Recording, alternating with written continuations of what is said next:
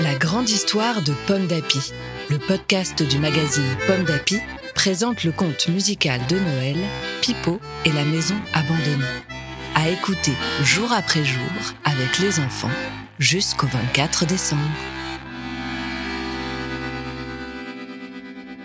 Aujourd'hui, 7 décembre, le mystérieux trésor.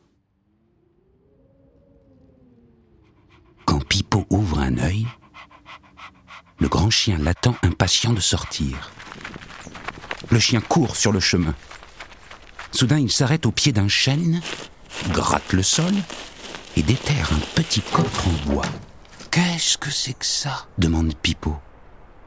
Il fait glisser le loquet et le coffre s'ouvre. Mais dedans, il n'y a rien. Pipo sourit au chien. Dommage, j'aurais bien aimé trouver un trésor. Mais je suis déjà chanceux d'avoir la maisonnette. Et puis, je t'ai rencontré. Peut-être qu'un jour, nous serons amis. Comme s'il comprenait. Le chien frotte son museau sur les mains de Pipo avant de filer dans les bois. Pipo reprend le chemin de la maison. Le coffre permet de combler un petit trou sur le toit. À la lueur du soir, Pipo repense au grand chien. Reviendra-t-il demain?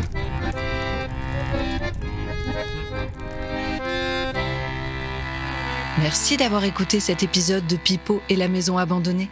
Ce conte musical du magazine Pomme d'Api a été écrit par Marine Gérald, Marie-Pascale Nicolas Cocagne et Marianne Olivier, mis en musique par Vincent Carenzi et lu par Pierre-François Garel.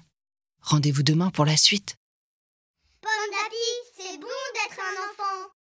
Un podcast Bayard Jeunesse.